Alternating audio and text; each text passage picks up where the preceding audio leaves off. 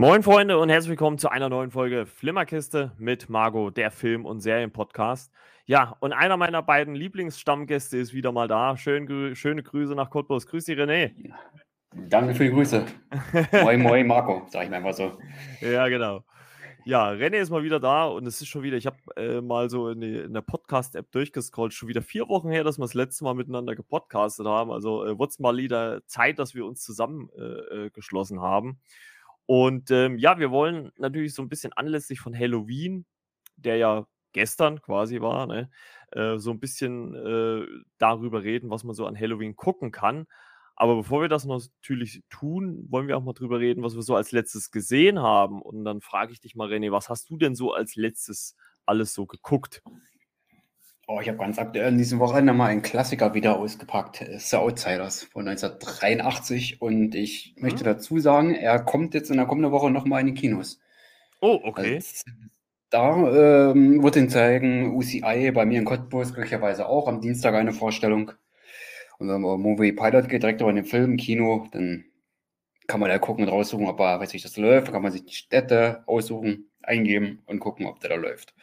Ah, ich freue mich Boulder, weil das jetzt eine Buchverfilmung ist von Susan E. Hinton. Das war eine Jugendbuchliteratur, 1967, glaube ich, erschienen. 83er Film von Francis Ford Coppola.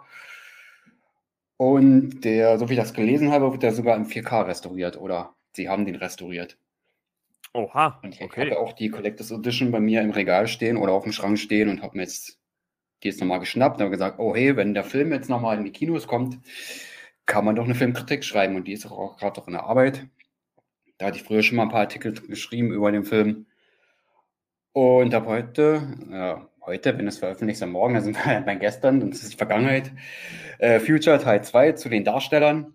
Und da mhm. existieren schon einige Artikel, aber da fehlt halt noch die Filmkritik und die soll dann, ja, morgen kommen. Und wenn der Podcast raus ist, wird wahrscheinlich Montag sein, dann ist das dann quasi heute wenn ich schaffe, alles so zusammenzustellen, beziehungsweise dann Dienstag früh soll der Film dann kommen und ist hochinteressant, wenn man bemerkt, welche Schauspieler da mit dabei waren. Tom Cruise, Matt Dillon, Patrick Swayze, Ralph Macho aktuell in Cobra Kai zu sehen. Diane Lane ist dabei, also Schauspieler, die damals noch relativ unbekannt waren und später ihren Durchbruch geschafft haben. Wir wissen alle, Tom Cruise, ja. Top Gun, einige Jahre später. Patrick Swayze ist auch klar, na, ich auch viel schon geschrieben drüber, den guten Mann. Ja, also ich kann den Film definitiv empfehlen. Also er ist sehr tiefgründig, Comic of Age, Story oder Geschichte. Ist äh, geschichtlich in den 60er, Anfang der 60er Jahre so angegliedert. Und da geht es darum, das sind zwei Banden, das ist ein Klassenkampf. Die einen sind reich und die anderen sind arm. Und die einen, die Ärmeren müssen sie halt immer behaupten, wie sie sich durchs Leben schlagen. Ne? Sind dann natürlich dann wie sagt man, stigmatisiert, wenn man von anderen so verachtet wird, oder sagen, ja, äh, die bringen es eh zu nicht, stigmatisiert, weiß man gar nicht, wie man das Wort nennt. Mhm. Der eine sagt, ja, sind eh Versager, die schaffen es eh nie, und dann sind da die reichen Schnösel, die sich dann mit den anderen dann mal kloppen wollen, und da wird es dann auch mal tragisch. Also es führt zu einem Ereignis, da passiert dann was. Und dann nimmt die Geschichte halt ihren Lauf. Also insgesamt interessanter Film, jetzt wo ich die gesehen habe, beim jeden sehen. Er wird immer besser. Und dann muss ich auch das Buch wieder in die Hand nehmen. Also ich kann es empfehlen, The Outsiders von Susan hier hinten. Das Buch als auch den Film ist eine, eines der wenigsten Umsetzungen, wo ich sage, äh, Buch und Film gehen konform. Das ist für mich einfach in sich geschlossen perfekt. Okay. Also neben, neben Stephen Kings Stand By Me, also das Buch ist ja die ja. gleiche. Ja. Und ja, das sind so beiden die Buchumsetzungen, wo ich sage, ja, das passt einfach. Wobei ich äh, die Leiche das Buch nicht gesehen habe. Es hat äh, Stephen King halt im Making-of gesagt bei Stand By Me, dass er da sehr zufrieden war. Aber das Outsider, das habe ich gelesen und da sage ich, die haben das komplette also, Buch so umgesetzt. Also sind da auch von Geschichten her geblieben, da wurde nicht so viel geändert oder fast ja. gar nichts eigentlich. Für mich eine perfekte Geschichte. Also auch eine gute, gute äh, Buchadaption, wenn man es so nimmt. Ja. Und ja, Francis Ford äh, Coppola konnte eh immer junge Leute ja. Stellung bringen, die später berühmt geworden sind. Also ja, ja er hat also einiges hervorgebracht. Also gerade 70er, 80er Jahre war ja so seine Höchstzeit. Ja. Hört sich auf jeden Fall äh, äh, sehr interessant an. Ich habe äh, parallel mal geguckt, ob es den Film auch noch woanders gibt. Also wenn er halt, äh, also wenn man nicht die Möglichkeit hat, ihn im Kino zu gucken. Äh, ähm, bei Amazon kann man ihn leihen äh, für 2,99 bzw. 3,99 oder auch für 8 Euro oder 9 Euro kaufen, wer das haben möchte. Also leider nicht in der Prime-Mitgliedschaft, aber ich finde zum Beispiel zum Laien in HD für, für 3 Euro, äh, für 4 Euro, ich glaube, das kann man auch mal machen. Also das ist auch das Geld, der Film ist, glaube ich, das Geld wert, würde ich jetzt mal so sagen. Also gerade wenn man so deine Beschreibung hier anhört, äh, dann auf jeden Fall. Ja, und von den Darstellern, ich glaube, Rob Lowe, wenn man den so ausspricht, äh, der ist auch noch dabei, ja. Den hatte ich, glaube ich, gar nicht genannt. Ja, also ja. klar, wahrscheinlich, wie du schon sagst, zur damaligen Zeit gar nicht so bekannt, aber wenn man jetzt äh, rückblickend äh, auf den Cast guckt, also äh, nicht schlecht, nicht von schlechten Eltern. Ja, aber die Hauptfiguren sind halt die von ähm, C. Thomas Howell und der Ralph Marshall, der spätere Karate Kid. Das sind eben halt die beiden Hauptfiguren. Hört sich auf jeden und Fall Patrick Spacey in einer Nebenrolle, der spielt dann halt im Verlauf der Handlung dann eine etwas äh, größere Rolle. Also er wird dann zumindest dann nochmal richtig wichtig. Ah, okay. Nicht schlecht. Also auf jeden Fall äh, geht ins Kino, wenn er bei euch läuft. Oder halt, äh, wie gesagt, leiht ihn euch oder kauft ihn euch. Bei Amazon hört sich wirklich sehr interessant an. Hast du sonst noch was auf der Agenda, was du so geguckt hast? Was, was jetzt beredenswert ist? Ne? Also, oder? Äh, nur mal wieder reingeguckt bei Spider-Man 2 von den Raimi-Filmen, wo ich da auch wieder oh. tatsächlich überrascht war, wo ich gesagt habe, ja, auch gut gealtert, wo ich sage, mh, konnte man sich echt gut angucken. Also ich habe die jetzt halt gar nicht gemerkt, habe mir den gestern Abend auch mal wieder geschnappt und da halt mal wieder reingeguckt. Als, als kleines äh, Warm-up zu No Way Home. Kann man so sagen, als kleiner Vorläufer, ja. ah, ja. Ja, machst du richtig, machst du richtig, auf jeden Fall. Ja, müsste ich mal wieder reingucken. Habe ich schon wirklich lange nicht mehr gesehen, die, die Sam Raimi-Filme. Also müsste ich mir auch mal wieder zur Gemüte führen. Auf jeden Fall der zweite auch mit ja, einer der besten, glaube ich, ne? Also ja. der, dritte, der dritte wird ja so leicht ein bisschen schwächer immer so in der Gesamtheit gesehen. Ich kann das so, ja, ich müsste jetzt mal zurückdenken, weil äh, damals habe ich ja auch den Podcast noch nicht gemacht, da hat man noch gar nicht so hm, analytisch, sage ich mal, drauf geguckt. Äh, aber ich glaube, vom Unterhaltungsfaktor her waren ja alle drei Filme von Sam Raimi ziemlich gut. Also, ja, und äh, technisch gesehen der letzte auf jeden Fall der beste. Mh, auf jeden Fall. Jo, dann äh, würde ich mal sagen, ähm, was habe ich so als letztes gesehen? Ich habe eine Serie angefangen. Ich weiß gar nicht, ob es eine Miniserie ist oder, oder erstmal nur eine erste Staffel. Ähm, die äh, Serie heißt äh, Jaguar, ähm, hat äh, sechs Folgen, wenn ich mich nicht irre. Und es geht um eine äh, Gruppe von äh, Holocaust-Überlebenden in den 1960er Jahren, die ähm, ja in Spanien nach äh, dort geflohenen Nazis äh, Ausschau hält und die jagt. Und ähm, da habe ich mir jetzt so die ersten zwei Folgen angeguckt und es ist wirklich äh, ziemlich interessant erzählt, auch mit vielen Rückblenden in diese Holocaust-Zeit, äh, die auch sehr erdrückend wieder so dargestellt sind. Also ich würde schon fast sagen, so Schindlers Liste mäßig. Also, äh, da wird ein schon äh, sehr mit, mit, mit dem Unbehagen gespielt, äh, wie die Situation damals war. Ähm, ich weiß noch nicht so ganz, worauf es hinausläuft. Das ist jetzt so Ende der zweiten Folge noch nicht so ganz ersichtlich, was dann so das Ziel ist oder ob die Serie dann auch weitergeht. Das konnte ich jetzt äh, bisher noch gar nicht ermitteln. Ist eine spanische Serie. Ähm, auch mit allem, also alles spanische Schauspieler, also relativ unbekannt in unseren Landen aber ziemlich spannend inszeniert. Es wird äh, viel mit, ja, mit zweiter Reihe, also dass man sich so versteckt und äh, quasi unter den, unter der Normalbevölkerung lebt und sowas äh, wird da gespielt.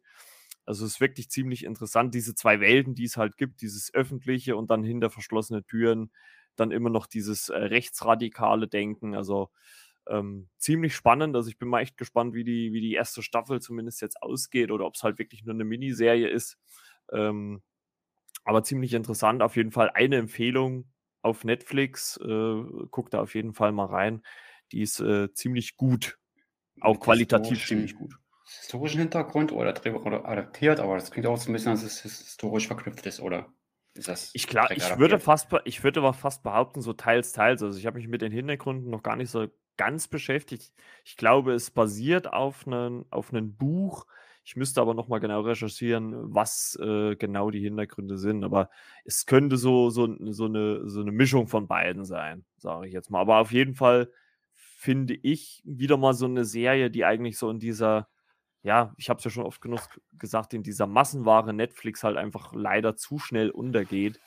Und ähm, da auch, also ich habe die auch nur durch Zufall entdeckt, äh, sah aber ganz cool aus und dachte mir, Mensch, äh, die äh, nimmst du dir mal äh, oder führst du dir mal zur Gemüte. Und ich finde die sehr unterhaltsam, sehr spannend auch. Also die Folgen sind auch alle ziemlich spannend inszeniert, enden auch fast immer auf so eine Art, ja, kleinen Cliffhanger. Also es ist jetzt nicht so was Riesiges, was rausgestellt wird, aber es ist schon äh, spannend inszeniert. Also auf jeden Fall, ähm, ich werde da nochmal Bericht geben, wenn ich die Staffel durch habe, aber äh, hört sich auf jeden Fall ziemlich interessant an. Und das äh, ist auch gut. Zeichnen Podcaster bzw. Filmkritiker aus, dass wir halt solche Perlen finden, ne? Für sowas sind wir ja da, ne? Ja, naja, es ist halt, es ist halt wirklich ne? so, weil, weil, weil du halt, äh, genau, weil Klingt du halt, interessant. weil du durch diese, dieses wöchentliche, jede, jede Woche kommen neue Filme, Serien, geht sowas halt auch ganz schnell unter. Gerade wenn jetzt, ich sag mal, in so einer Woche, wo so eine Serie kommt, dann irgendwie, ich sag jetzt einfach mal, ein Haus des Geldes oder, oder Stranger Things kommt, dann geht halt so eine Serie einfach dazwischen unter, weil die halt einfach gar nicht so beworben wird, weil halt einfach die großen Serien, den kleinen Serien dann so quasi den Rang ablaufen und ähm, ja, und eine Woche später oder zwei Wochen später hat, hat er schon wieder jeder vergessen, dass die Serie überhaupt gestattet ist. Aber wie gesagt, wenn ich die durch habe, werde ich dann nochmal wahrscheinlich auch, denke ich mal, das im Podcast nochmal ein bisschen ausführlicher besprechen. Und ähm, aber von meiner Seite aus auf jeden Fall eine Empfehlung. Also sehr interessant, auch sehr detailgetreu. Also äh, ich habe zwar in den 60er Jahren noch nicht gelebt, aber äh, sie haben es sehr schön hingekriegt, äh, das Setting so immer so darzustellen. Klamotten, ähm, Ausstattung, Fahrzeuge, Umgebungen. Also wirklich alles ziemlich gut dargestellt. Ähm, also es scheint auch nicht billig gewesen zu sein. Ich auch, hatte auch mal geguckt, ob es eventuell auch derselbe Macher wie äh, bei Haus des Geldes war, aber war es dann doch nicht. War dann doch jemand anders. Aber äh, das zeigt mal einmal mehr, dass die äh, Spanier doch ganz gute Serien machen können. Also nicht schlecht, nicht schlecht. Ist dann 40 Minuten, ne? beziehungsweise noch länger, ne? Also. Ja, so eine knapp, also so, so, also die ersten zwei Folgen waren so um die, immer so um die 50 Minuten, so eine knappe Stunde. Aber die sind auch unterhaltsam. Also es ist so, es, ich finde nicht, dass die ersten zwei Folgen großartige Längen drin hatten. Klar gibt es auch mal so eins, zwei Erklärszenen, aber dann gibt es dann halt auch mal wieder spannend inszenierte Szenen, wo man zum Beispiel sich in ein Büro eines, eines ja, verkappten Nazis quasi verstecken muss und äh, ähm, wo man dann so, ja, Fallen, Fallen aufdeckt oder, oder irgendwelche Beweise sucht, um den zu überführen. Es ist momentan, ist es halt so ein bisschen die Frage für mich, auf was läuft es hinaus? Läuft es darauf hinaus, dass sie die Nazis töten wollen oder wollen sie das Ganze nur offenlegen? Also das ist momentan noch so in, in der Schwebe, weil es gerade in der ersten Folge darauf geht, dass man äh, darum geht, dass ein Opfer, e-, eine junge Frau, damals ein Mädchen zur, zur Holocaust-Zeit, äh, dort überlebt hat. Die Eltern wurden getötet und sie sind halt auf Rache und darum geht es so in der ersten Folge. Und äh, die trifft dann halt so auf einer Gruppe von diesen ja, Überlebenden auch aus der Holocaust-Zeit, die halt hinter den Nazis her sind. Also guckt es euch einfach an. Äh, wie gesagt, ich werde dann auch nochmal im Podcast, äh, wenn ich die Staffel durch habe, da nochmal ausführlicher drüber reden, wenn ich dann auch noch ein bisschen mehr mit den Hintergründen mich beschäftigt habe. Jo, ähm, das ist eigentlich so das Aktuellste. Ich habe noch eins, zwei andere Serien, das habe ich aber auch schon sonst erwähnt. Äh, Lock and Key ist auch eine Netflix-Serie, da gucke ich gerade die zweite Staffel. Aber da kann ich jetzt auch noch nicht so viel drüber sagen, weil ich auch gerade erst bei der zweiten Folge bin. Ähm, und halt die Filmadaption als Serie bei Amazon bin ich immer noch am Schauen. Ja, es ist halt, äh, mittlerweile gibt es halt immer mehr Serien, die halt jede Woche ausgestrahlt werden und nicht mehr am Stück, wie es bei Netflix halt immer so ist. Und das ist halt, ich weiß, was du letzten Sommer getan hast, die Serie bin ich jetzt, glaube ich, bei Folge 6. Acht Folgen soll es, glaube ich, geben. Also äh, muss ich noch warten, bis ich dann das Ende gesehen habe. Aber bis jetzt bin ich ziemlich angetan von dieser äh, Adaption. Also ich, ich werde mir. Lehnt auf die Verfilmung oder ist das komplett eigenständig oder wie ist das da? Ist, also ich würde jetzt sagen, es ist einfach nur von der Grundprämisse, dass halt ein Unfall passiert, darauf angelehnt, aber alles andere ist, glaube ich, davon ein bisschen gelöst. Äh, natürlich gibt es auch noch so gelegentliche, sage ich mal, Gewaltspitzen. Ähm, das erinnert so in den besten Momenten so vielleicht so leicht an Final Destination so ein bisschen, äh, weil es dann halt auch gewisse Morde, in Anführungszeichen Tode gibt.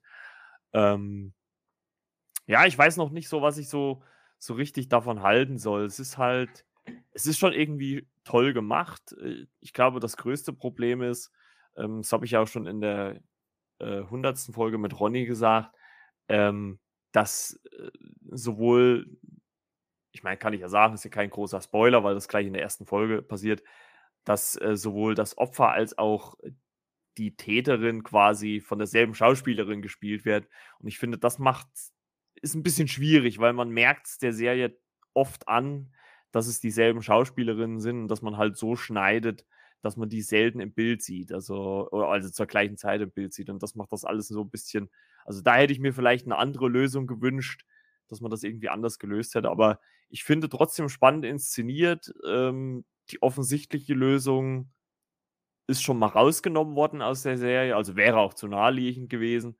Ähm, also ich bin mal gespannt, was dann äh, letzten Endes dann die, die Lösung des Ganzen ist. Also ich werde mir auch noch mal, ich habe nämlich gesehen, bei, bei Netflix gibt es jetzt auch den Film. Den werde ich mir auch mal zur Gemüte führen, um dann noch mal so einen direkten Vergleich dann starten zu können, wenn die Staffel gelaufen ist. Also bin ich mal gespannt, wie man das dann auflöst. Aber auf jeden Fall gute Schauspieler, schöne Location, spielt auf Hawaii, ist auch mal was anderes. Oh. Also kann man mal machen. Vor allem, was mich auch interessiert hat, und das habe ich dann auch mal gegoogelt, gerade es gibt so eine Bestattungsszene und die hat mich so ein bisschen an ähm, die Bestattungsszene aus Tor 2 erinnert, als äh, Thors Mutter äh, beerdigt äh, wird. Und äh, so ähnlich machen die es scheinbar auf Hawaii auch. Also es gibt halt wirklich, dass dort die Toten in Anführungszeichen auf so ja, Flößen im, im Meer ausgesetzt werden und das wird ange also angezündet also so, ich habe es dann auch mal gegoogelt danach. Also es ist tatsächlich besteht auf Hawaii die Möglichkeit, äh, so beerdigt zu werden, wenn man das möchte. Also äh, fand ich schon ganz interessant. Also ich dachte eigentlich, das hat man sich irgendwo ausgedacht bei Tor, aber gibt dann doch reale Anleihen. Also fand ich schon äh, nicht schlecht. Interessant, interessant. Ah, so eine Sorte kann man sich ja immer nehmen, wenn man den Film von damals kennt. Und auf Final Destination, das ist ja ein bisschen klassisch angehaucht. Ne? Final Destination, das Original war, glaube ich, so bei 1996, 90er Jahre. ja, das wäre ja, schon lang, so lange her. Ich angehaucht, ne? Ja, nostalgisch halt, wenn man es mal so sagt. Ja, ja, auf jeden Fall. Und ich muss auch mal wieder sagen, das habe ich auch schon oft genug äh, hier erwähnt, qualitätsmäßig. Also klar, es, es, es, es gibt jetzt keine riesigen Spezialeffekte in der Serie, es ist alles sehr real gehalten, natürlich ähm, aber es sieht wirklich klasse aus. Also es ist wirklich auch von den Bildern wirklich toll produziert. Also man sieht, also ich würde jetzt nicht einmal sagen, dass ich irgendwo irgendwas CGI-mäßiges gesehen habe. Also es sind wirklich tolle Bilder, schöne auch Landschaftsaufnahmen von der Insel. Ähm, also da hat man wirklich, glaube ich, ausschließlich vor Ort gedreht. Also da kann sich manche Netflix-Produktion, die so nach Mischmasch aussieht, äh, nochmal eine Scheibe von abschneiden. Also, also was das angeht, äh, macht Amazon alles richtig. Jo, ähm, ja, das ist so das, was ich so als letztes gesehen habe. Ähm, dann kommen wir mal zu einem Film, der jetzt kürzlich auf Netflix gestartet ist. Und das, ist, das ist ein Prequel-Film zu einem Film, den äh, René und ich, ich habe mal geguckt, am 30. Mai besprochen haben. Da haben wir nämlich Army of the Dead besprochen von Zack Snyder, den äh, Zombie-Film, wo es halt äh, darum geht, dass Dave Bautista mit einer Gruppe ja, von Soldaten nach äh, Las Vegas reist um dort, ich glaube, 200 Millionen oder sowas zu erbeuten. Ähm, bloß Hintergrund, Las Vegas ist von einer äh, ja, Zombie-Armada quasi eingeschlossen und abgeriegelt und die ganzen, und sie müssen sich halt die, diese Zombie-Horden metzeln, um an das Geld zu kommen. Und äh, in diesem Film gab es einen Charakter, äh, gespielt von Matthias Schweighöfer mit dem schönen Namen Ludwig Dieter ähm, hat mir eigentlich auch, oder ich habe es mir auch nochmal angehört, hat uns eigentlich auch ganz gut gefallen, der Herr Schweighöfer in Army of the Dead. Ich fand ihn auch überraschend cool. Also er macht ja so in Deutschland mehr oder weniger immer so, naja, ich sag mal romantische Komödien, ne? das ist ja eher immer so sein Steckenpferd. Und äh, da hat er halt einen Safe-Knacker gespielt und es war schon damals klar, als äh, Army of the Dead kam, dass es einen Prequel-Film äh, mit Ludwig Dieter quasi als Hauptcharakter geben sollte. Und ähm, der kam äh, jetzt endlich auf äh, Netflix raus, nämlich äh, am 29. und hieß oder heißt Army of Thieves. Und äh, wie man so den Titel auch schon ein bisschen entnehmen kann, geht es äh, hauptsächlich um ja, Bankraub, also um Safe-Knacker. Und ähm, ja, ich habe mir mal den Film äh, zur Gemüte geführt und ähm, ist übrigens auch von Matthias Schweighöfer äh, äh, Regie geführt worden. Zack Snyder war ausführender Produzent.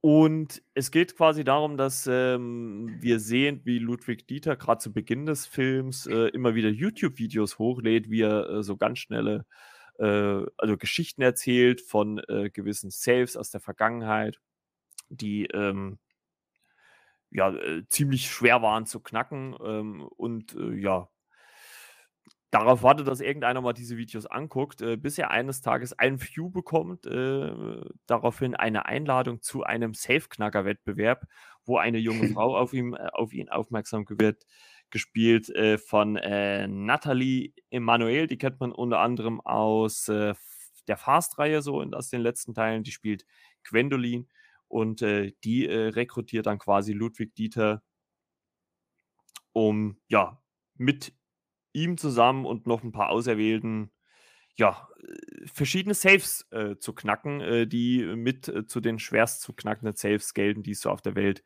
gibt. Unter anderem der letzte, Spoiler, wäre dann auch der in Army of the Dead, aber Army of Thieves spielt ja davor und äh, die drei äh, in dieser Vierer-Konstellation von Saves, die es da gibt, soll Ludwig Dieter dann erstmal knacken.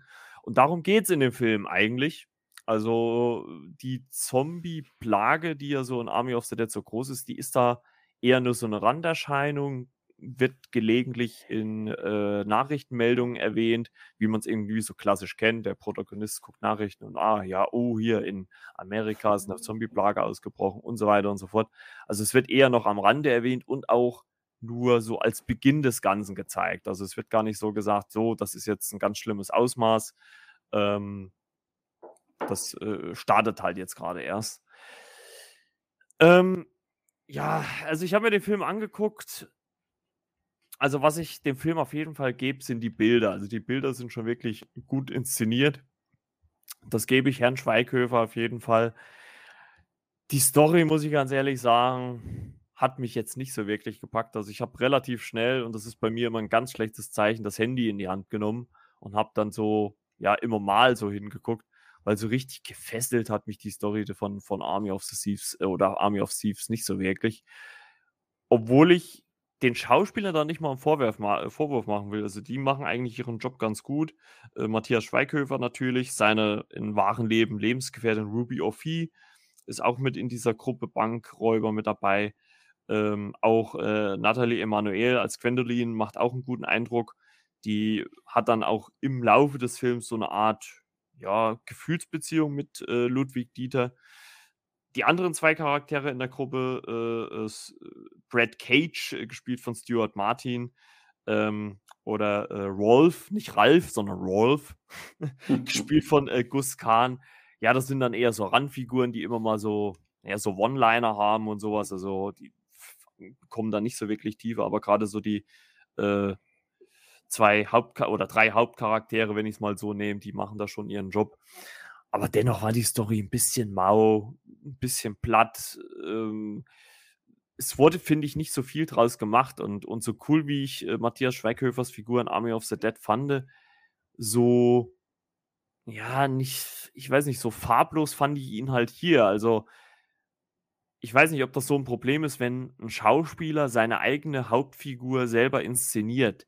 Also, ich habe immer so das Gefühl, wenn das irgendwie Schauspieler machen, dann werfen die zu sehr einen Fokus auf sich selber und vergessen so den Rest so ein bisschen. Und genau den Eindruck hatte ich hier halt auch, dass halt die so die Randfiguren oder alle Figuren um Ludwig Dieter eher blasser bleiben und er so hauptsächlich wirklich im Vordergrund steht. Auch wenn er natürlich in dem Sinne ja die, die, der Hauptprotagonist ist, aber es geht ja um Army of Thieves, also es geht ja auch um die Leute drumherum. Und das finde ich war so ein bisschen der Fehler. Hätte man das mehr so als Gruppending aufgezogen, wäre das, glaube ich, besser geworden, weil gerade in den, in den Safe-Knack-Momenten, also wenn er dann wirklich mal vor dem Safe steht und muss den knacken, konzentriert sich eigentlich vollkommen auf ihn, beziehungsweise vielleicht noch auf eine Figur, die mit dabei ist. Ähm, Action gab es auch nicht wirklich viel und wenn, dann war sie jetzt auch nicht besonders. Also, wenn, dann war es so ein bisschen handgemachte Action und das war's. Also äh, gibt es jetzt auch keine Riesenexplosion und gar nichts. Also es ist alles ziemlich geerdet gehalten.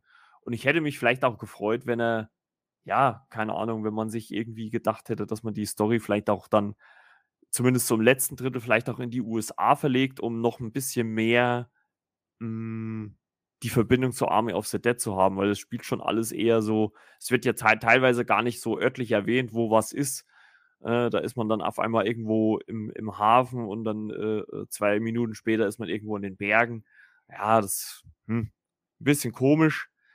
Ähm, die Bilder waren schon gut, aber es war auf jeden Fall maximal Durchschnittsware. Also schade, schade. Hätte ich mir ein bisschen mehr erwünscht. Ähm, dass jetzt die Zombies gar nicht so eine große Rolle spielen, das haben ja auch manche Seiten schon da draußen geschrieben, finde ich jetzt gar nicht so dramatisch. Es ist, wie gesagt, immer noch ein Prequel-Film, der sich gar nicht so sehr äh, mit den Zombies auseinandersetzt. Die spielen eigentlich nur sekundär eine Rolle. Also äh, man kann es ja Spoiler, Ludwig Dieter hat immer mal so gewisse Träume, die ihn so ein bisschen äh, darauf stoßen und halt gewisse Meldungen so im, am Rande spielen auf die, auf die, äh, auf das, auf die Fortsetzung beziehungsweise auf Army of the Dead an.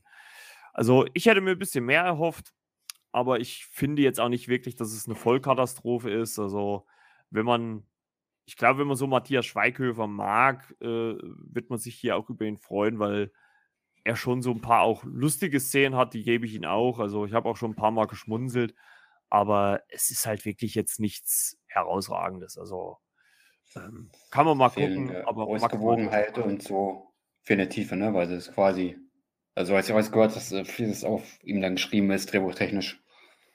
Ja, genau. Also es, ist, es wird von Beginn an steht er halt vollkommen im Fokus ähm, und man merkt dann halt so, wie er ja, in diese Gruppe stößt. Und am Anfang denkt man, naja, eigentlich ganz cool. Du hast zwar da auch so Stereotypen, den Nerd, den, den äh, Muskelprotz, äh, die femme fatale, wenn man es so, so will, und dann irgendwie so die, die, die, die Kumpel, Freundin, wenn man es vielleicht so nennen möchte, ne, äh, Schrägstrich Anführerin. Und also es ist eigentlich so eine gute Mischung dabei, wo man hätte sagen können, ey, das hätte echt ein gutes Zusammenspiel haben können. Und in gewissen Momenten hat es das ja auch, wenn, wenn Ludwig Dieter oder Matthias Schweighöfer mit gewissen Figuren dann interagiert. Da ist das schon toll gemacht, aber es ist halt, konzentriert sich halt hauptsächlich um die, auf die zwei Damen dann letztendlich.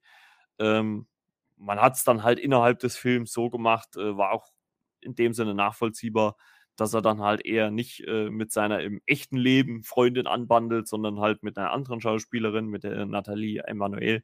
Aber ja, es ist halt, glaube ich, so reines, ich wollte jetzt schon sagen Popcorn-Kino, aber es landet ja bei Netflix, also äh, Popcorn-Streaming-Ware. Äh, Man kann sich den mal angucken, verpasst aber, glaube ich, auch nichts, wenn man ihn jetzt nicht gesehen hat. Also, also da würde ich mich, glaube ich, eher freuen auf äh, Army of the Dead 2, der ja mittlerweile auch schon angekündigt worden ist. Also da ist dann eher so meine, meine, mein Drang danach. Das war eine tiefgreifende Analyse. ja. Da haben wir gar nicht sehr viel erzählt, also äh, direkt ins Detail gegangen. Also relativ viel gefunden, ne? Ja. Muss man erstmal so machen. Und will aber nicht durchgängig schlecht, ne? Also. Ja, Nein, also, also es, es ist jetzt nicht, wie gesagt, es ist auf jeden Fall keine Vollkatastrophe, aber es ist, ich finde, es kommt jetzt nicht an Army of the Dead dran, auch vom Unterhaltungsfaktor her. Ich würde schon ein bisschen zurückschrauben und wir nehmen bei uns hier immer so, oder du nimmst ja auch auf die Zehnerwertung. Ich würde auf jeden Fall sagen, Mittelmaß ist jetzt nicht grottenschlecht, ist jetzt auch nicht super gut. Man kann sich den mal angucken, ist aber auch nicht dramatisch, wenn man ihn nicht gesehen hat. Und was ich interessant fand, man zeigt quasi so ganz zum Schluss des Films den Übergang zu Army of the Dead. Und so, ich weiß nicht, ich weiß gar nicht so, wie, ich es richtig sagen soll, so, so, so, so komisch ich die Figur Ludwig Dieter so in den ersten 95% des Films fand, so cool finde ich ihn da wieder in den letzten fünf Minuten, weil da merkt man wahrscheinlich dann, dann dass, äh, dass das wahrscheinlich Szenen aus Army of the Dead waren, die Zack Snyder damit eingebaut hat. Die sind ganz anders, da ist die Figur ganz anders oder einfach cooler inszeniert als dieses Lachhafte, was man halt, äh, was halt Matthias Schweighöfer selber gemacht hat. Also wahrscheinlich wollte er sich selber lustig darstellen, aber man hätte das vielleicht auch ein bisschen, ja, ändern können, abändern können, wie auch immer. Aber auf jeden Fall, man kann auf jeden Fall mal reingucken, gerade wenn man ähm, Army of the Dead mochte, kann man da mal reingucken. Muss sich halt darauf einstellen, dass es nicht allzu viele Zombies gibt. Also, das ist eher eine Randerscheinung. Hm. Genau. So, und aufgrund dessen, wir wollten ja eigentlich in einer etwas größeren Runde äh, äh heute aufnehmen, aber ähm, jetzt sind es äh, wir zwei geworden. Haben wir uns ja noch überlegt, ob wir äh, noch einen anderen Film im Zuge von Halloween noch so mit reinbringen. Und äh, dadurch, dass ich ja jetzt relativ lange über Army of Thieves gesprochen habe, dann äh, würde ich mal einfach mal Rennes Pitch, also den, seinen Vorschlag, einer seiner Lieblings-Horrorfilme, ähm, ja, sagen, dass er mal darüber was verliert. Du hast ja auch schon was bei Instagram gepostet dazu, habe ich gesehen. Also, ja, eine ähm, Filmkritik auch anlässlich dazu veröffentlicht, also viel geschrieben, viel recherchiert. Mhm, genau, genau. So Dann, also ist ein richtiger Klassiker, Stummfilm, Nosferatu, Symphonie des Grauens. Von Friedrich Wilhelm oder Wilhelm Monau, ja, 1922 erschienen. Und warum Und, äh, ausgerechnet äh, der? Ja, weil dazu Stummfilme an sich finde ich sehr, sehr interessant. Mhm. Und gerade in der Zeit, in der der erschienen ist, also ist expressionistisch so ein bisschen angehaucht. Und der deutsche Film war damals halt auch ein bisschen anders, als er heute ist natürlich.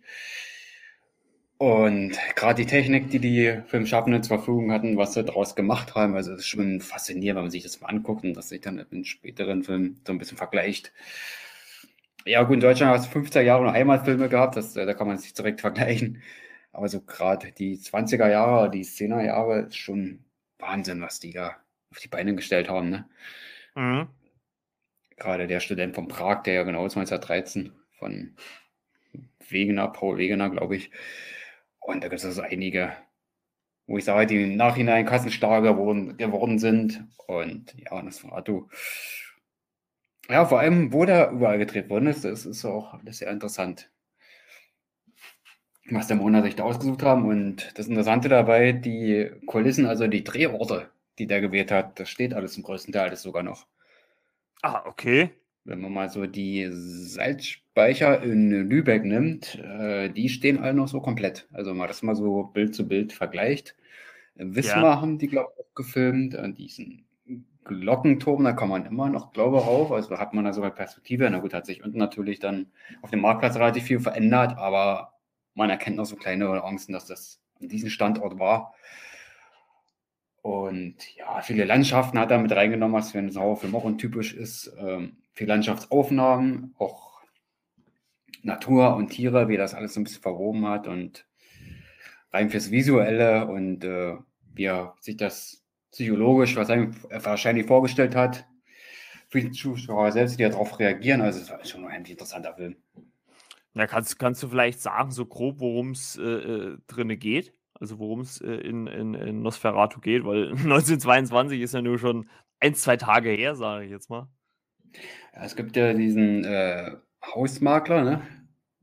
Mhm. Und der hat dann halt jemanden an, an der Angel, also diesen Grafen, also stellt sich später raus, dass das ein Vampir ist, relativ schnell, dann ist es auch kein Spoiler. Ja. Und der will dann wohl die Häuser kaufen und dann hat er quasi einen an der Angel, sage ich jetzt mal so, der da hinreisen soll und mit denen quasi die Verträge machen soll. Und die Freundin von dem, der da halt hin will, also der da hinfahren soll, das ist der Hutter, heißt der, und der Freund hat so eine alten Vorahnung, ja, mach mal lieber nicht. Und der schlägt halt alles in den Wind, ne, weil es auch lukrativ ist, ne, dabei kann man so ein bisschen was verdienen und stellt sich halt eine bessere Zukunft vor und will dann seine Freundin, seine Frau dann was bieten. Und da überall, wo er ankommt und wo er halt anschlägt, zu wem er will, ja, wird jetzt nicht ganz so gut aufgenommen. Und je länger die Reise dauert, also desto weiter er fährt, ähm, ja, irgendwann sagen mal die Leute, ja, bisher und nicht weiter. Das kann man nicht machen, das ist alles sehr mysteriös, was hier passiert. Und ja, er fährt aber trotzdem weiterhin und kommt dann bei diesen Grafen irgendwann an und merkt doch, hm, hier könnte irgendwas nicht stimmen. Um das mal bis dahin so ein bisschen zu beschreiben. Naja. Also hört sich auf jeden Fall mal interessant an. Ich habe auch mal versucht, parallel herauszufinden, ob es den irgendwo gibt. Leider nicht. Also ähm, kein Streaming-Dienst hat den im Programm. Gut. äh, schon wahrscheinlich auch ein bisschen außerhalb äh, der Reichweite wahrscheinlich, aber ich denke mal, auf Disk oder so kann man den bestimmt noch irgendwoher beziehen, würde ich jetzt mal behaupten. Er ist erhältlich auf Amazon, ja. Die englische Version, die ich habe, die ist halt ein bisschen teurer, aber ich glaube, die deutsche ist relativ günstig zu haben in diesen, oder einer Reihe mit vielen anderen Stummfilmen, so ein bisschen erschienen. Hm. Aber ich glaube, von der deutschen Version her bekommt man den relativ günstig. Also würdest du auf jeden Fall sagen, wenn man, wenn man ähm, im Horrorfilmbereich äh, auch mal was Ausgefallenes sehen wird, ist der auf jeden Fall ein Blick wert. Auf jeden Fall. Und der äh, basiert lose auf Bram Stokers Dracula.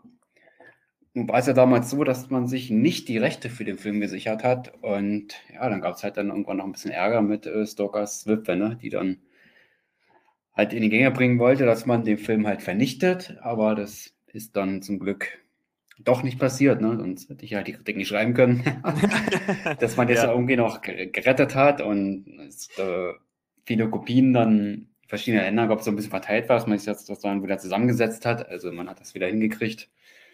Und der Film wurde dann später so ein bisschen berühmt. Also am Anfang war ihnen äh, noch keine gute Zeit bescheinigt. Wie, und wie, bist du, wie bist du so oder wie, wie oder wann bist du da so auf den Film gestoßen? Ich meine, das ist ja dann schon Stummfilm, ist ja dann schon, ich meine, auch 1922, das ist ja nur weit, weit, weit vor unserer Zeit. Es muss ja vielleicht auch irgendeinen Grund gegeben haben, wie du dann so drauf gekommen bist, dann, dann den Film oder so weit zurückzugehen, was, was äh, auch Horrorfilm oder Allgemeinfilm angeht. Ja, so ein generelles äh, historische Interesse, gerade, ich sag mal so, in der Schule war ich immer für so viel Geschichte interessiert und ja. kann sein, dass da auch mal von dem Film so eine Abbildung dabei ist. Okay. Da war es ja diese expressionistische, jetzt muss ich kein Wortverdreher machen, diese Zeit da ist, wo andere Filme das auch künstlerisch dann alles dann auch so angelegt haben. Hm. Das Kabinett des Dr. Caligari war, glaube ich, so angelegt. Äh, ja, ja, ja. Dolle gemacht. Aber so in der Kunst an sich äh, sieht man halt schon Verweise, aber jetzt halt nicht vom visuellen her, jetzt in den Kulissen. Also sieht jetzt alles nicht so verdreht und alles so verkehrt aus wie bei, dass er Caligari das war. Aber in Nuancen siehst du schon, dass es expressionistisch angelegt ist. Und man sieht auch halt die Handschrift von Monau und, gerade so die Zeit Monau, lang, Metropolis war so gerade interessant, gerade die 20er Jahre, kurz bevor es den Tonfilm überhaupt gab ja, also Interesse war einfach schon da. Ich habe gesagt, ja, jetzt will ich darüber mal schreiben. Ich habe den Film schon vor längerer Zeit, glaube ich, gesehen. Ich weiß gar nicht, wann das erste Mal, das weiß ich gar nicht mehr.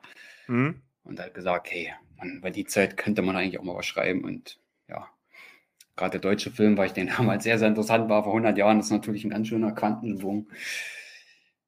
Aber ja, ja man kann man... viel ergründen mit dem Film, viel entdecken. Mhm. Und vor allem mit der Psychologie äh, der Zuschauer hat da Mona hoffentlich auch so ein bisschen gespielt. Ja. Es gibt also viel zu entdecken, ne? Also auf jeden Fall, wer sich für sowas äh, oder wer sich mal für die Ursprünge auch des Horrorgenres inter interessiert, ich meine, wie gesagt, der Film ist, äh, ist ja eigentlich schon krass, wenn man so sagt, ist äh, fast 100 Jahre alt. Ähm, ja, dann, dann guckt da auf jeden Fall mal rein ne? und äh, guckt euch mal an, was damals äh, zur damaligen Zeit schon alles so gemacht worden ist oder wie da überhaupt halt Geschichten im Film erzählt worden sind, im Gegensatz zu heute. Ne? Das also war ja so quasi der erste Film, der sich gerade mal mit der Dracula-Thematik oder dieser ganze geil mit Vampiren und sowas beschäftigt. Da gab es 1921 quasi schon einen Film Ungarn, den sie gedreht haben, weil der ist verschollen. Den gibt es gar nicht mehr und somit zählt er dann Sprato als erster Film mit dieser Thematik. Ah, okay. Uh, interessant, interessant. Also, guckt auf jeden Fall mal rein. Ähm, ich habe mir dann natürlich auch noch mal einen Film rausgesucht und äh, dadurch, äh, wer die Instagram-Seite von der, von der Flimmerkiste mit Marco so ein bisschen verfolgt, hat ja gesehen, dass äh, der Kollege äh, Watchdog äh, ja so einen Aufruf gestartet hatte von den 50 oder von unseren persönlich 50 besten Horrorfilmen. Ähm, ich hatte gefühlt, äh, also wir hatten, glaube ich, zwei Wochen Zeit, um das zu machen, aber gefühlt habe ich mich am letzten Tag erst komplett entschieden, wer, wer auf die Eins ist oder nicht. Und ich habe auch die ganze Zeit überlegt, Mensch, welchen Film äh, nimmst du jetzt hier mit rein und, und äh, über welchen Horrorfilm sprichst du so? Es gab viele, die mich so ein bisschen beschäftigt haben. Ähm, mit Sicherheit kommen auch in nächster Zeit immer mal noch welche raus. Scream im Januar, der äh, eventuell auch nochmal, ähm, was auch interessant ist, ne, heißt Scream, obwohl der fünfte Teil ist, okay, aber ähm, der mich auch beschäftigt. Aber ich habe mich dann doch dafür entschieden, meine Nummer 1 in diesem äh, Top 50 Ranking einfach zu nehmen. Und das ist halt einfach ein Film, der mich unglaublich gut unterhalten hat. Und das ist halt auch so ein, für mich, auch wenn es ein Horrorfilm ist, äh, eine Horrorkomödie, muss man ja dazu sagen, ist, so gut unterhält, weil es auch einfach meinen Humor trifft, ist Shaun of the Dead von Edgar Wright. Ja, gewissermaßen der Beginn der äh, sogenannten Cornetto-Trilogie mit äh, Shaun of the Dead, Hot Fuzz und The World's End.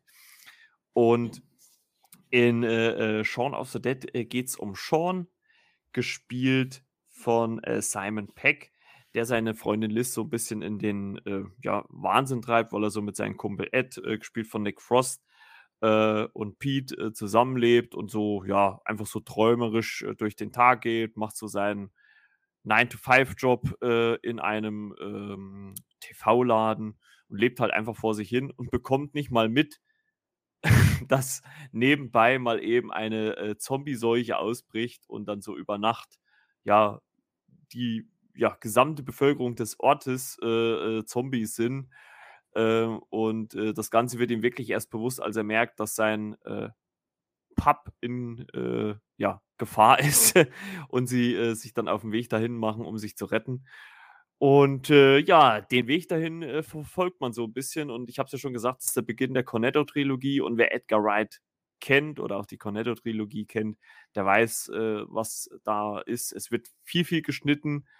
Ähm, es war so der Vorläufer ja auch zu Baby Driver, den Edgar Wright dann ja auch irgendwann später gemacht hat ähm, auch viel auf Musik, viel auf Humor gesetzt. Es gibt zum Beispiel eine ganz lustige Szene, wo quasi ähm, Simon Peck und seine Leute quasi ein Spiegelbild gegenüber gehalten wird, äh, wo quasi seine Figur weiblich ist und Eds Figur ähnlich und die sich einfach so, so einfach lapidar gegenüberstehen und, und äh, so ein Spiegelbild der anderen sind, aber bloß halt irgendwie besser ausgestattet, besser ausgerüstet. Und was mich an dem Film einfach so fasziniert ist, dass er, was heißt fasziniert, aber das ist vielleicht ein bisschen übertrieben, aber so gut unterhält ist der Humor. Also die Engländer haben ja doch recht schwarzen Humor und der wird ja auch immer wieder ausgespielt.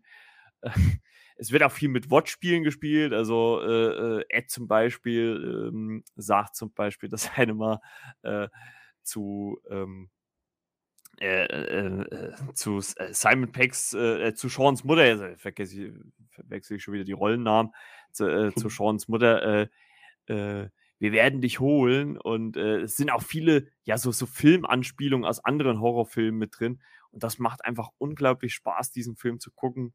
Der langweilt mich nicht zu einer Minute, ähm, läuft gut durch, ist aus dem Jahre 2004, ähm, tolles Zusammenspiel von äh, äh, äh, Nick Frost und, und Simon Peck. Also die beiden tragen den Film wirklich, hauen sich gegenseitig die Sprüche um die Ohren. Und ich habe die beiden ja schon so oft oder oft äh, schon so als äh, äh, ja, Bud Spencer und, und Terence Hill so der Neuzeit für mich so ein bisschen verglichen. Und das würde ich auch sagen, halt ohne das Backenfutter, ne, was, was Bud Spencer und Terence Hill hatten, das gibt es halt hier nicht so oder nicht so häufig.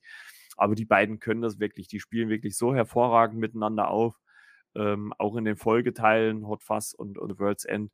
Und äh, das macht für mich diesen Horrorfilm, diese Horrorkomödie. Ähm, ich habe es ja schon mal erwähnt, dass, das, dass ich dieses Jahr oder allgemein auch immer so ein bisschen lockere Sachen brauche, nicht so bierernste. Und da kommt für mich diese Horrorkomödie gerade recht. Ist auch nicht zu blutig. Es gibt zwar so die ein oder andere Szene, die so, ja, da sieht man schon ein bisschen was, aber ich glaube, es ist auch teilweise so dargestellt, dass man oder so ein bisschen überspitzt dargestellt von Edgar Wright, dass man das auch äh, ja so einfach weggucken kann. Ich meine, der Film ist ab 16 Jahre, also die allerjüngsten dürfen den sowieso nicht sehen. Aber ja, wer auch nochmal einen unterhaltsamen Horrorfilm gucken will, eine Horrorkomödie gucken will, kann da gerne mal reingucken. Ähm, Gerade wer auch den britischen Humor mag, der, den ich wirklich sehr, sehr schätze, der äh, ist da auf jeden Fall vollkommen an der richtigen Adresse. Und ja, für mich wirklich so in meiner Top 50 ähm, auf der 1. So, ne? Genau. Britischer Humor und dann spielt noch Simon Peck äh, mit Was will man mehr? Also Ja, für mich sogar mal ein interessanter Tipp. Also warum nicht? Äh, verfügbar und, Stream oder äh, findet man den und derzeit schon?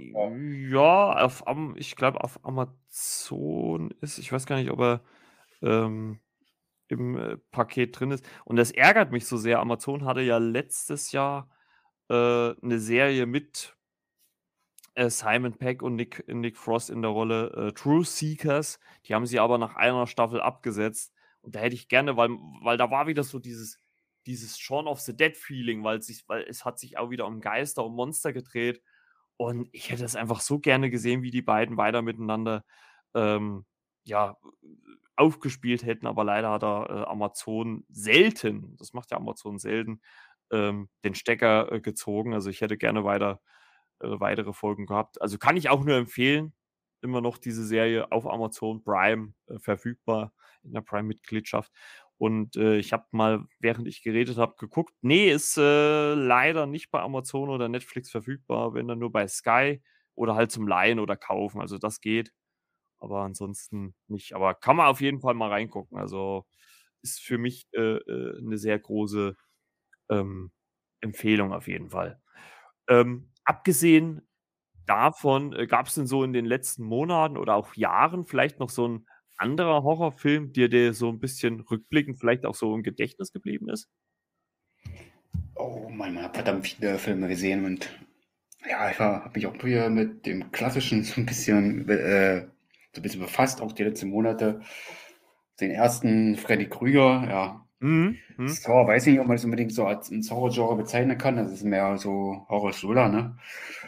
Aber so das Omen aus den 70er Jahren, das fand ich sehr interessant. Da gab es auch viele Nachfolger, aber nichts geht über den ersten, ne? Ja. Und das war eigentlich so, das war quasi auch sehr stilprägend, ne? Und quasi auch Teufels Austreibung und so weiter. Der Exorzist, der geht ja da noch ein bisschen tiefer da in der Sache. Das war da eine wahre Begebenheit. Aber so das oben, dem fand ich das schon sehr interessant mit Gregory Peck in der Hauptrolle. Mhm. Ja, der bleibt mir auf jeden Fall so hängen. Das ist jetzt auch noch nicht ganz so lang. Ja, wie lange mag es her sein? Drei, vier Monate, wo ich den gesehen habe. Aber der bleibt auch gerade so bildhaft und visuell, wo ich sage, der bleibt hängen. Ist auch Ja. halt ein bisschen ernster, ne? aber ein unheimlich gut gemachter Film vom Handwerk her. Gerade diese Zeit in den 70er Jahren. Und gerade die Stephen King-Verfilmung und Mhm. Carrie des Satans äh, jüngste Töchter, so die beiden, sage ich das, die da so. Nicht nur interessant sind, sondern auch gerade, ja, wenn man an den Film so zurückdenkt, gerade das Visuelle, gewisse Bilder vergisst man einfach nicht. Und ja, in diesem Film hat auch schon Travolta eine Nebenrolle Mhm. bei Carrie des Satans jüngste Töchter. Ich glaube, Brian De Palma ist da der Regisseur, ja, genau. Und das war also der erste Film von den Stephen King-Romanen, den sie verfilmt haben. Also derzeit gab es schon ein paar und tatsächlich war da dieser Stoff der erste, der da verfilmt wurde damals. Ich glaube, 76 kam der raus. Das ist die Basic in der Hauptrolle. Ja, also der ist schon richtig gut. Das Satans jüngste Töchter. Oder Tochter, da geht es um die eine Person. Ja, und halt auch die Fall. Mutter, die da halt so besessen ist. Und ja, ein hoch äh, spannender und von der Popkultur sehr einprägsamer Film. Also kann ich auf jeden Fall empfehlen. Empfehlen. So. Auf jeden Und- Fall. Also, Gregory Also- Peck war ja eh gerade so 15er, 16er, eine große Nummer. 70er war er schon ein bisschen älter, aber ja. hat er perfekt in seine Rolle reingepasst, die er da gespielt hat. Also ich, ich, also ich weiß auf jeden Fall noch, welcher Film mir schon ziemlich früh in, in also gerade was im Horrorfilm angeht, in Erinnerung äh, geblieben ist, äh, war äh, Friedhof der Kuscheltiere, das Original von 1989. Ähm, es gibt ja mittlerweile eine 2019er äh, Fortsetzung, äh, nicht Fortsetzung, Neuauflage, Remake. Aber ich weiß gar nicht, wahrscheinlich habe ich den damals auch viel zu früh geguckt. ähm, aber Ja. ich muss, aber, aber ich muss sagen, der hat mich also so in den, in den Jugendjahren, in meinen Jugendjahren, als ich den so zum ersten Mal gesehen habe, wirklich gepackt. Also ähm, klar, wenn man jetzt äh, rückblickend sieht man das alles natürlich ein bisschen mit anderen Augen. Ähm, auch wenn der Film ja ab 18 auch freigegeben ist, äh, ich finde schon, der hat so eine, ja, so ein, so ein, so ein, so ein Gefühl oder so eine Stimmung, oh, also das, da, da schüttelt es einen so richtig, also finde ich. Also ähm, gerade wenn der, wenn der äh, Junge, äh, also ich gehe jetzt nicht großartig weiter darauf ein, aber wenn der Junge dann in Erscheinung tritt wieder nach gewissen Ereignissen, das Kind, ähm, dann, dann geht das schon irgendwie durch Mark und Bein, muss man sagen. Und ähm, welcher Film so in den letzten Jahren, also natürlich so die, die ersten äh, Teile der, der Reihen, wie du schon gesagt hast, Saw, fand ich so die ersten zwei Teile ziemlich stark. Ähm, das ist dann hinten raus. Ich habe, glaube ich, ich weiß gar nicht, bei Saw 6 oder so bin ich dann irgendwann ausgestiegen, weil ich dachte, ja, komm, gut. Äh, weil man dann das Gefühl hatte, dass es eigentlich nur noch darum geht, äh, irgendwelche krassen Fallen zu haben, wo die Leute sich äh, ja äh, aber selber abmeucheln. Welcher Film ja noch so in den letzten, sag ich mal, so 10, 15 Jahren in Erinnerung geblieben ist, äh, The Hills Have Eyes. Den fand ich auch ziemlich krass damals. Da kann ich mich immer noch, äh, Spoiler, an eine Szene erinnern, als so ein Typ äh, irgendwo in Texas in der Wüste auf einer Toilette sitzt und sich einfach mal mit der Schrotflinte das, äh, ja, den Kopf wegpustet und äh, die Kamera hält voll drauf. Also, äh, ja, äh, da saß ich auch erstmal in meinem Kinositz, dachte ich, okay, alles klar. Mich ein bisschen an Fullmetal Jacket an die Bad-Szene. Oh, Aber der war bei weitem kein oh, Horrorfilm. Oh ja. Also das, oh, das, das ist auch so ein harter Film, ja. Also gerade der Anfang. Und vom Gefühl her muss ich auch ganz ehrlich sagen, dass gerade so die letzten Jahre, da gab es halt viel so, ich weiß nicht, ob du, ob du das auch so siehst, aber da gab es so viel so, so, so, so Horror-Massenware. Also es wurde ja viel so Conjuring, so und so, was The Ring wurde etliche Male fortgesetzt oder, oder auch Neuauflagen gedreht und sowas. Ähm, was ich ganz ansprechend fand, muss ich sagen, waren die zwei S-Teile, äh, diese Neuauflagen von äh, André Moschetti, dem jetzigen, oder ja, ist ja, hat ja jetzt die Dreharbeiten abgeschlossen, The Flash-Regisseur äh, von DC, der hat ja zwei Teile gemacht. Also, obwohl ich da auch sagen muss, dass mir der erste Teil hauptsächlich mit den Kindern deutlich besser gefallen hat. Das gab es ja dann äh, in S-Teil 2 wurde ja dann so ein Mischmasch aus Kinderdarstellern und Erwachsenendarstellern genommen. Den fand ich nicht mehr so stark, aber der erste hat mich eigentlich ziemlich überzeugt. Das fand ich noch ziemlich gut. Ähm, wenn man Jordan Peels Sachen mit reinnehmen möchte, würde ich sagen, Get Out fand ich auch sehr, sehr stark. Ich weiß nicht, ob du den damals mal gesehen hast, als der rausgekommen den ist. Den habe ich gesehen. Oh. Mhm. Und, und welcher Film mir auf jeden Fall noch aus wirklich früheren Tagen in Erinnerung geblieben ist, äh, Battle Royale. Ja. Äh, das ist es aber nicht typisch. Äh, aus welchem Land kommt der? Also das klang jetzt ein bisschen so französisch, vielleicht kann es auch täuschen. Den jetzt, Be jetzt genannt hast? Äh, Battle, Battle Royale. Ja. Der ist ähm, aus dem Jahr also ist, glaube ich, aus dem Jahr 2000. Also ist schon eigentlich hat schon ein paar Jahre auf dem Buckel. Und der ist, glaube ich, nee, französisch ist der nicht. Der müsste asiatisch oder sowas sein oder, oder äh, japanisch, wenn ich mich nicht irre. Ist ein japanischer Film, glaube ich. Und ähm, ja, da geht es ja quasi naja, ich, ich, ich will jetzt nicht alles zu dem Film erzählen. Also man sollte den Film einfach mal googeln. Also ich, äh, der war auch eine ganze Zeit lang auf dem, auf dem Index. Also man hat ihn noch eine ganze Zeit lang nicht äh, bekommen.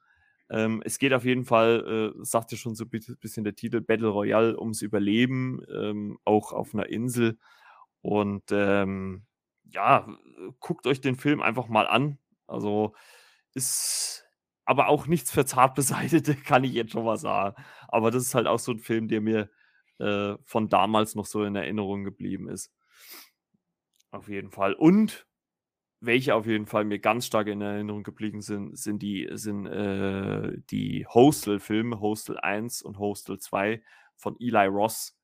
Also ich, ich weiß ehrlich gesagt gar nicht, ich, warum ich damals unbedingt bei denen ins Kino bin. Aber ich, ich, ich glaube, mittlerweile hätte ich Schwierigkeiten, die zu gucken, weil gerade so der erste, da ist mir eine Szene in Erinnerung geblieben, da wird eine, eine äh, Person gequält mit einem äh, Bunsenbrenner und der wird quasi damit das Auge rausgebrannt, so aus dem Gesicht. Und, oh. boah, und da hängt dann so das Auge quasi, als, als wenn es so schmilzt, ne, wenn so, so das Wachs schmilzt, hängt das so runter. Und boah, also wenn ich da, wenn ich da allein jetzt schon dran denke, da zieht es mir schon wieder alles zusammen. Ähm, ja, also das sind so die Filme, die mir so aus der damaligen Zeit noch äh, so in Erinnerung geblieben sind. Ist halt wirklich nichts für zarte Personen, also man sollte schon ein bisschen abgehärtet sein. Und ähm, ja. Ansonsten ähm, gibt es also du hast ja wahrscheinlich auch auf deinem äh, Blog auch noch ein paar Artikel zu Horrorfilmen, oder? Hast, willst, willst du da noch irgendwas äh, sagen, was du so äh, online hast oder was man sich bei dir durchlesen kann? Weil dann würde ich sagen, kommen wir langsam hier zum Ende. Oh, da habe ich einige Artikel zusammengefasst. Also ich habe nochmal neue Artikel geschrieben und was ich in den letzten Jahren quasi schon geschrieben hatte, so ein bisschen aufgelistet. Da sind auch so einige dabei. Oh, wie heißt der 82er Film? Poltergeist, ne? Auch ja, interessant. Poltergeist, sehr gut. Und die unheimliche Begegnung der dritten Art. Ich würde mhm. sagen, der ist von Steve Spielberg, der ist das gar nicht mehr so lange her, also auch aus den 70er mhm. Jahren. Ja, genau. Das mal anzugucken. Also gibt es da auch mehrere Cuts. Ich glaube, ich habe da erst sogar einen gesehen, da gibt es mehrere. Können wir dem Film noch nicht so viel sagen, weil ich noch nicht alle Fassungen gesehen habe, aber die ich gesehen habe, war ich so, ja, auch für die Zeit und auch wie der so strukturiert war von dem Plot her. Ja, das hatte schon was. Also kann man sich auf jeden Fall mal geben. Da ne? zieht sich vielleicht äh, von der Thematik her so ein bisschen mal sagen, ey, was ist das da jetzt eigentlich? Was äh, machen die da? Es kommt einer ziemlich verrückt vor, aber wenn man den Film bis zum Ende guckt, da durchhält und dann sieht, aha, das äh, läuft jetzt hier eigentlich und ja, dann gibt der Film eigentlich schon was und man kann über gewisse Dinge da sogar drüber nachdenken. Ne? Äh, unheimliche Gegner dritten Art, 77 habe ich gesagt, kam da raus, ne? Und Müsste, ja. ja, so in der Dreh müsste es sein, ja. ich, ich finde das auch so ein bisschen eine Mischung aus Sci-Fi und äh, Horror. Ich würde ihn jetzt auch nicht komplett als Horrorfilm äh, bezeichnen. Ist immer so ein bisschen schwierig, ne, die Filme so auseinander zu klamüsern, aber so eine Mischung aus Sci-Fi und Horror auf jeden Fall Mystery sage ich auch, auch so ein bisschen mit drin, aber ich will jetzt auch nicht auf den Plot mit eingehen, das will ich wahrscheinlich auch sehr, sehr ins viel verraten, das will ich dann aber nicht. Und der ist von Steven Spielberg, genau, habe ich das ja schon gesagt, ne? Genau. Und genau. ich glaube, es spielt in den Hauptcast Rob Reiner mit. Das ist, glaube ich, Rob Reiner, weiß ich jetzt, glaube gar nicht. Aber man hat so viele Filme gesehen, man hat die Schauspieler gar nicht mehr so auf der Agenda. Ah, ja, gut, alle kann man sich ja sowieso, sowieso nicht merken. Also, welchen Film ich auf jeden Fall auch noch empfehlen kann, äh, zumindest auch ein bisschen äh, mehr wie jetzt die Fortsetzung, ist Stone Breeze. Den fand ich sehr, sehr stark, den ersten Teil. Zweiten Teil fand ich vom Unterhaltungsfaktor immer, immer, immer noch gut, aber ähm, nicht, kam für mich nicht mehr so an die Spannung heran, die der erste Teil hatte. Also den fand ich dann ein bisschen spannungsgeladen. Ne? Also ich glaube, es ist halt auch schwierig, wenn man so eine Prämisse mit einem blinden Helden dann ähm, nochmal macht.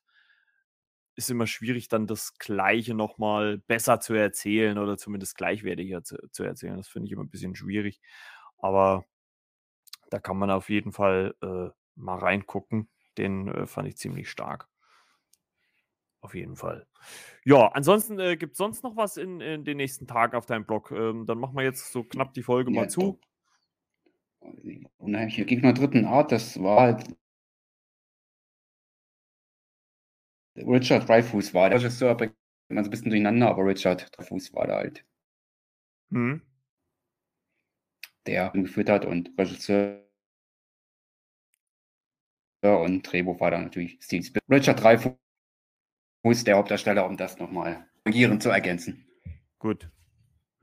Alles klar. Dann äh, würde ich mal sagen, dann äh, haben wir doch heute eigentlich äh, soweit schon mal alles gut abgefrühstückt. Und äh, ja, René wird auch bald wieder am Start sein, wenn wir dann endlich über Hawkeye reden. Ne? Die nächste Marvel-Serie ist am Start. Der Bogenmann ist am Start. Ähm, da freue ich mich schon sehr drauf, äh, mit dir dann wieder äh, die Folgen zu recappen und äh, uns jede Woche hier zusammenzuschließen. Dann, also es ist zwar noch drei, vier Wochen hin, glaube ich. 24. ist der Start. Zwei Folgen gibt es zum Start, also da haben wir gleich einiges zu besprechen. Ähm, ja, bin gespannt, ne? Also, was da so auf uns zukommt, ne? Ja, und Zeit genug, äh, um den, das Comic dann in den Artikeln wieder mit einzubauen, aber ich genauso wie bei Loki und den anderen Serien das auch wieder machen, so ein bisschen Comic-Hintergrund, werde ich natürlich bei Hawkeye auch machen. Und habe mir viel über die Comicfigur halt schon ein bisschen durchgelesen oder deren Geschichte und Aber da kann ich Der- dich, dich, aber da, aber da kann ich dich ja noch mal kurz hinten raus auch noch mal fragen, weil wir haben, glaube ich, persönlich noch gar nicht drüber gesprochen. Äh, What If hast du ja wahrscheinlich durchgeschaut, oder? Die Äh, Animation. Ja, Oder- und oder fast so. auch äh, eine Zusammenfassung geschrieben, beziehungsweise ein Fazit hatte ich noch gar nicht so veröffentlicht. ne? Das hatte ich noch gar nicht so publik gemacht. Dann, ja, ja, gut, musst ja jetzt nicht äh, äh, dein wortwörtliches Fazit so abgeben, aber einfach mal so vielleicht in, in zwei, drei Sätzen. Wie äh, fandest du denn so diese neunteilige Animationsserie? Also ich habe ja, ich habe ja die neun Folgen alle mit Ronny besprochen in, in drei Blocks. Äh, da könnt ihr gerne noch mal reinhören. Aber jetzt auch noch mal die Meinung von René. Das, das würde mich jetzt schon mal interessieren, wenn wir einmal noch dabei sind. Ja, ich sage, es war ein Auf und Ab. Als wenn immer eine Folge kam, ja, was war das jetzt für ein Blödsinn, die war richtig, ähm, ja, ich sag mal so, war, war kacke oder so, dann, ja, konnte man aber schon darauf hoffen, dass nächste Jahr wieder richtig stark ist.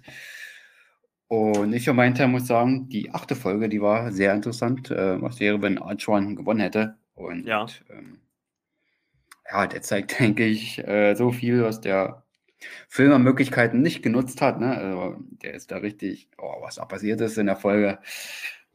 Und was da mit Thanos passiert ist in einer Szene, wo ich sage, wow, wow, wow. Und Ja, gut, wir haben- wir- wir haben ja schon Helden, drüber gesprochen, also- draufgehen. Ne? Also das ist Ja, schon ziemlich ja. heftig. Die Zombie-Folge fand ich auch sehr, sehr interessant. Ja, vielleicht auch wieder hinten raus zu sehr familiär. Ich glaube, sie wollte gar nicht unbedingt direkt eine Zombie-Folge sein, weil auch relativ viel Lacher unterlegt und äh, war für ein bisschen über der Humor, also ein bisschen ganz leicht. Ja. Also die Thematik an sich war interessant. Ähm, Scott Lang wieder, da- wieder da so drauf war oder äh, was er oder wie er dann war, das fand ich überraschend lustig. Ja, die erste Folge, ja, wo ich sage, ersten ein, zwei Folgen waren jetzt nicht so der Bringer. Sie waren okay, jetzt aber nicht überragend. Einfach bloß ein Ereignis ausgetauscht und das anders gemacht. Das war es mit der zweiten Folge ja auch, ne? Wo Hm? Black Panther der Star-Lord war. Aber ja, die dritte und achte Folge, muss ich sagen, fand ich richtig stark. Ja, Gerade ja, in der dritten also, Folge mit ganzen Mystery und äh, Crime-Ansatz. Na, das war nicht so Ansatz, das wurde eigentlich ja quasi da ausgelebt und der Plot war da sehr interessant. Dass hab's- Teile der Avengers da gekillt wird und was das dann Ja. am Ende hinausgelaufen ist. Also, wo ich sage, ja, hat Spaß gemacht, da haben sie sich schon ein bisschen was getraut. Aber haben das halt nicht komplett durchgezogen, finde ich. Sie haben da eine gute Kerbe reingeschlagen, finde ich. Viel Potenzial, aber halt auch nicht alles ausgenutzt. Zum Ja, Beispiel die Torfolge, die fand ich äh, ganz, ganz, ja, ich will nicht sagen komisch, aber recht eigenartig. Okay, okay. Oh, ich glaube, da müssen wir wirklich noch mal im, im Zuge von Hawkeye noch, noch, mal, noch mal ausführlicher drüber ein bisschen reden. Aber ähm, ja, auf jeden Fall äh, äh, schön, jetzt noch mal eine, eine dritte Meinung zu hören, neben, neben Ronny und meiner. Ähm, auf jeden Fall gut, äh, da noch mal deine Stimmen zu hören. Ähm, ich will es jetzt gar nicht weiter ausweiten, deswegen, deswegen würde ich sagen, dass das äh, äh, machen wir dann bei Hawkeye, dass wir da vielleicht noch mal im Vorfeld ein bisschen drüber reden ähm, weil Hawkeye ja auch in der Animationsserie vorkommt. Ja, äh, für die heutige Folge soll es das jetzt erstmal gewesen sein, Freunde. Äh, wir hören uns dann am nächsten Montag wieder, am Donnerstag natürlich wieder in Shots, äh, auch wieder über Netflix-Film, habe ich schon aufgenommen, könnt ihr dann hören, Donnerstag 9 Uhr und äh, nächste Woche Montag dann wieder um 7 die reguläre Folge. Ich danke erstmal René, dass er wieder mit dabei war. Ja, lang ist ja, ne? Ich hätte Ja, gar ja. nicht gewusst, dass das so genau vier Wochen sind, ab, hätte ich gar nicht mehr ab sagen jetzt können. wieder öfters, ne? Jo. genau. Und äh, ja, ich äh, sage äh, danke an alle Hörer und Hörerinnen da draußen für das äh, ja, permanente Anhören der Folgen. Ähm, macht viel, viel Spaß, äh, das zu sehen und auch für euch hier das äh, zu machen. Und äh, ich wünsche euch eine schöne Woche und äh, wir hören uns in der nächsten Folge. Und ich sag mal äh, Tschüss René und Tschüss den Hörer und Hörerinnen da draußen. Ja, zukünftig hoffentlich meinerseits ein bisschen mit weniger Versprechern. Das war jetzt sehr viel Aufregung, aber gut, das ist lange her, wo wir darüber gesprochen haben, aber das wird auch wieder besser. Genau, genau. Aber du sagst es gerade schon, es macht Spaß und ja, bis auf jeden Fall. Bis demnächst, ne? Genau. Alles klar. Macht's gut. Ciao, ciao. Euer Ciao. Margot. Tschüss.